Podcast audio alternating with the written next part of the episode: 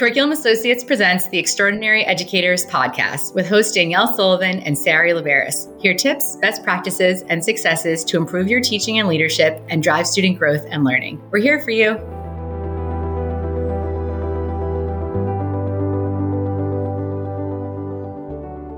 Hi, everyone. Welcome back to the Extraordinary Educators podcast. It is Sari, and this week I am joined by Laurie Penney, who is the content and pedagogy specialist for math at CA. And Laurie talks a lot about fluency in this episode. And I am really, really excited, whether you're a math teacher or not, because I think at some point in our teaching careers, we all kind of cross the bridge of fluency in one way or another with whatever content we teach. And really thinking about what are our expectations for kids being quote unquote fluent in their math facts or whatever else it is. And and how can we get them there in a way that's not stressful and anxiety provoking? And so i really hope you enjoy my conversation with laurie. Here it is. Welcome laurie. Thanks so much for being here. Thank you so much for having me. Of course. So just to get started what's on your mind lately? What have you been working on? Well i've been thinking a lot about fact fluency and how teachers often find it's an area that they struggle with all in all the elementary grades and all the operations, really thinking about how students develop fact fluency, what that even means, and what the best ways to approach it is with their students.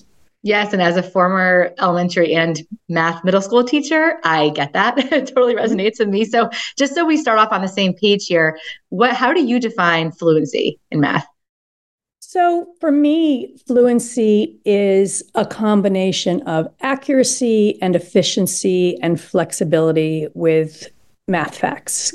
Of course, we want students to be accurate, efficient, and flexible with all the mathematics they do, but we know it's really important for students to have a good foundation with those basic facts. And that's often what elementary st- school teachers are focusing on. Mm-hmm. And and before we we hit record, you were you were kind of talking about your interest recently in understanding how the student brain works and and how they they come to be fluent. So I'd love for you to just speak about that a bit for our listeners. Yeah, sure. You know, it it hits home for me in a million ways. When I was a child, many many years ago, um, the way fact fluency happened in schools was here's a bunch of index cards with the facts on them. Go home and memorize them. Drill and drill and drill until you can come in and do them. And I'm going to quiz you with a speed test every Friday, and there's going to be a star on by your name on a giant chart for everyone to see who's succeeding and who's not succeeding. That was normal. And, you know, if you were pretty good with your facts, probably felt pretty good. But I imagine it caused a lot of stress and anxiety and tears for people for many years. And I remember, you know, my my mom drilling me as she made dinner at night, you know, what's six times eight? What's nine times seven? Over and over until we just got it in the car, everywhere.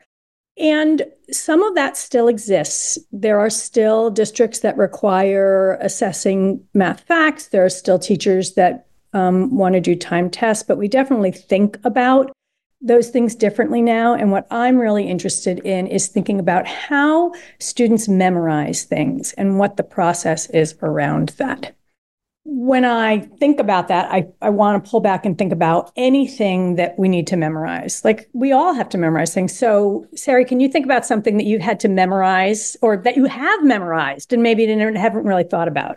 Sure, like your home address, right? Something okay. like that, or a phone number of a friend or a loved one. yeah, great. So those are things that when they came up, if you moved houses, you you spent some time and you spent the time to memorize it. Think about something like a song that you know all the words to.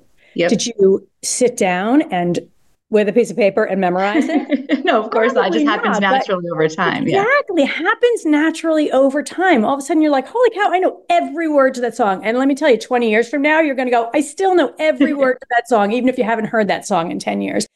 And I think our memories are something that we want to just sort of tap into when we think about naturally things that we memorize like that that we didn't have to work at. And how can that help us think about how we can help students memorize what six times eight is? Because memorization like that, rote memorization, happens gradually over time, like it or not. You keep hearing right. that song, the words start to just be part of what you know. So that's such a nice. Sorry to pause you for a second no. there. I just want to kind of reiterate that because it's such a different mindset and like when i when i think about ex- what you experienced in school i did too and i literally get like a pit in my stomach like i have like a physical reaction to the like stress and anxiety about like and I knew my facts. So it's still stressful for me, right? You have to write it fast in your pencil. And are you going to go this like up and down or across? i'm I going to get it done by the 60 seconds? And and the way you just described it, memorizing something, like I think of a song I like and how I know all the words, it's it's really enjoyable and it elicits positive feelings. And if we can if we can instill that in our students versus the the stressful anxiety piece, like what a difference that would make to their their journey in, in math, right? Absolutely. And let me tell you, I was a student who the facts came easily to, but I still stressed out about the kid next to me who right. was anxious. I was anxious for them and with them. So right. the anxiety was just high.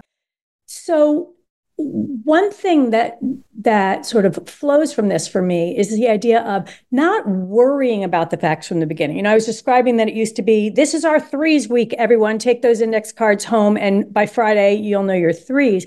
Instead, not thinking about assessing at all for a long time, like just being involved in exploration around the facts is just a natural part of what we do. Like we turn on the radio and that song just keeps playing and playing.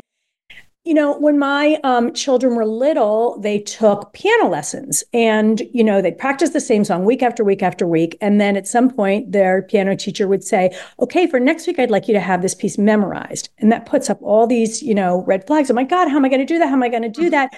But what actually happened is they found that if they tried it, just just try it try to play it they realized they've been playing it all these weeks and it just started to absorb into them like the lyrics of that song they knew way more than they thought. You know, there maybe just be a measure or two that they have to check in on.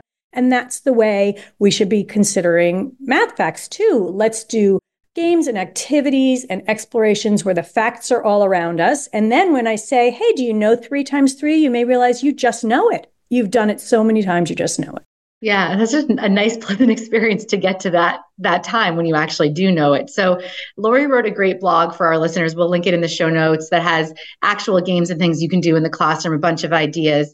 But but thinking about those, Laurie, um, or different ones, what is like your favorite or one of the most recommended or one you see most joy in students of ways that teachers, rather than doing here are the flashcards, that they can kind of create this this experience for their students?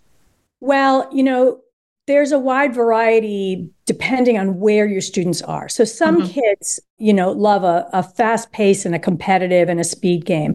But we don't want to recommend that for students until they know their facts. You know, once they know their facts and they're just maybe one or two that trip them up, and and they're in that mode of I got these, I'm going to show off to my best friend, you know, which one of us knows it faster, then those are enjoyable. But as you can imagine, those can be super stressful for the student who doesn't know them, is just learning them. And so for the just learning them, you want to play games that allow students the time to figure the fact and not have to know it off the tip of their tongue.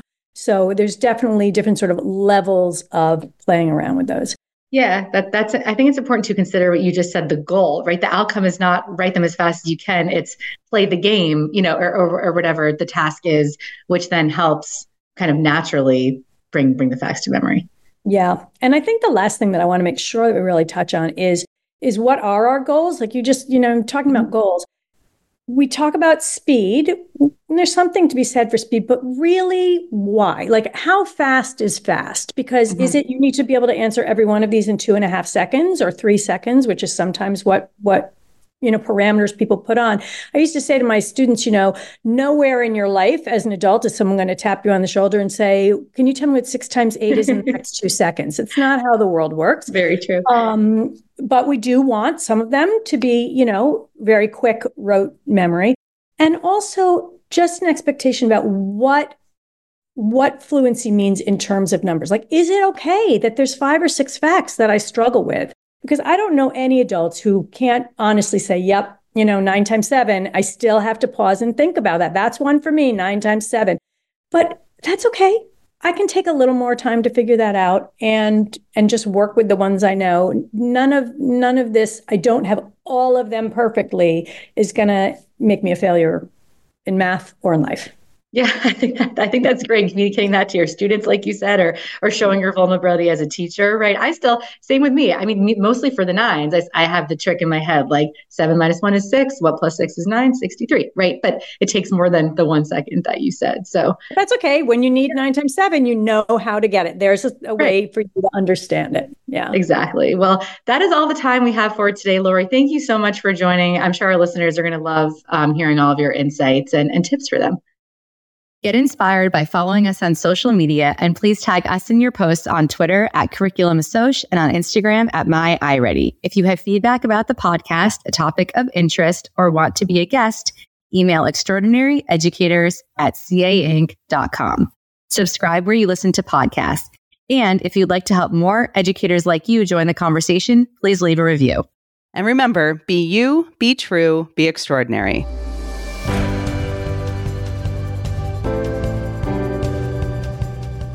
The Extraordinary Educators Podcast is produced by Curriculum Associates, editing by Whiteboard Geeks, social media by Atsney Hannon, guest booking by Sari Laveris, production by Haley Browning.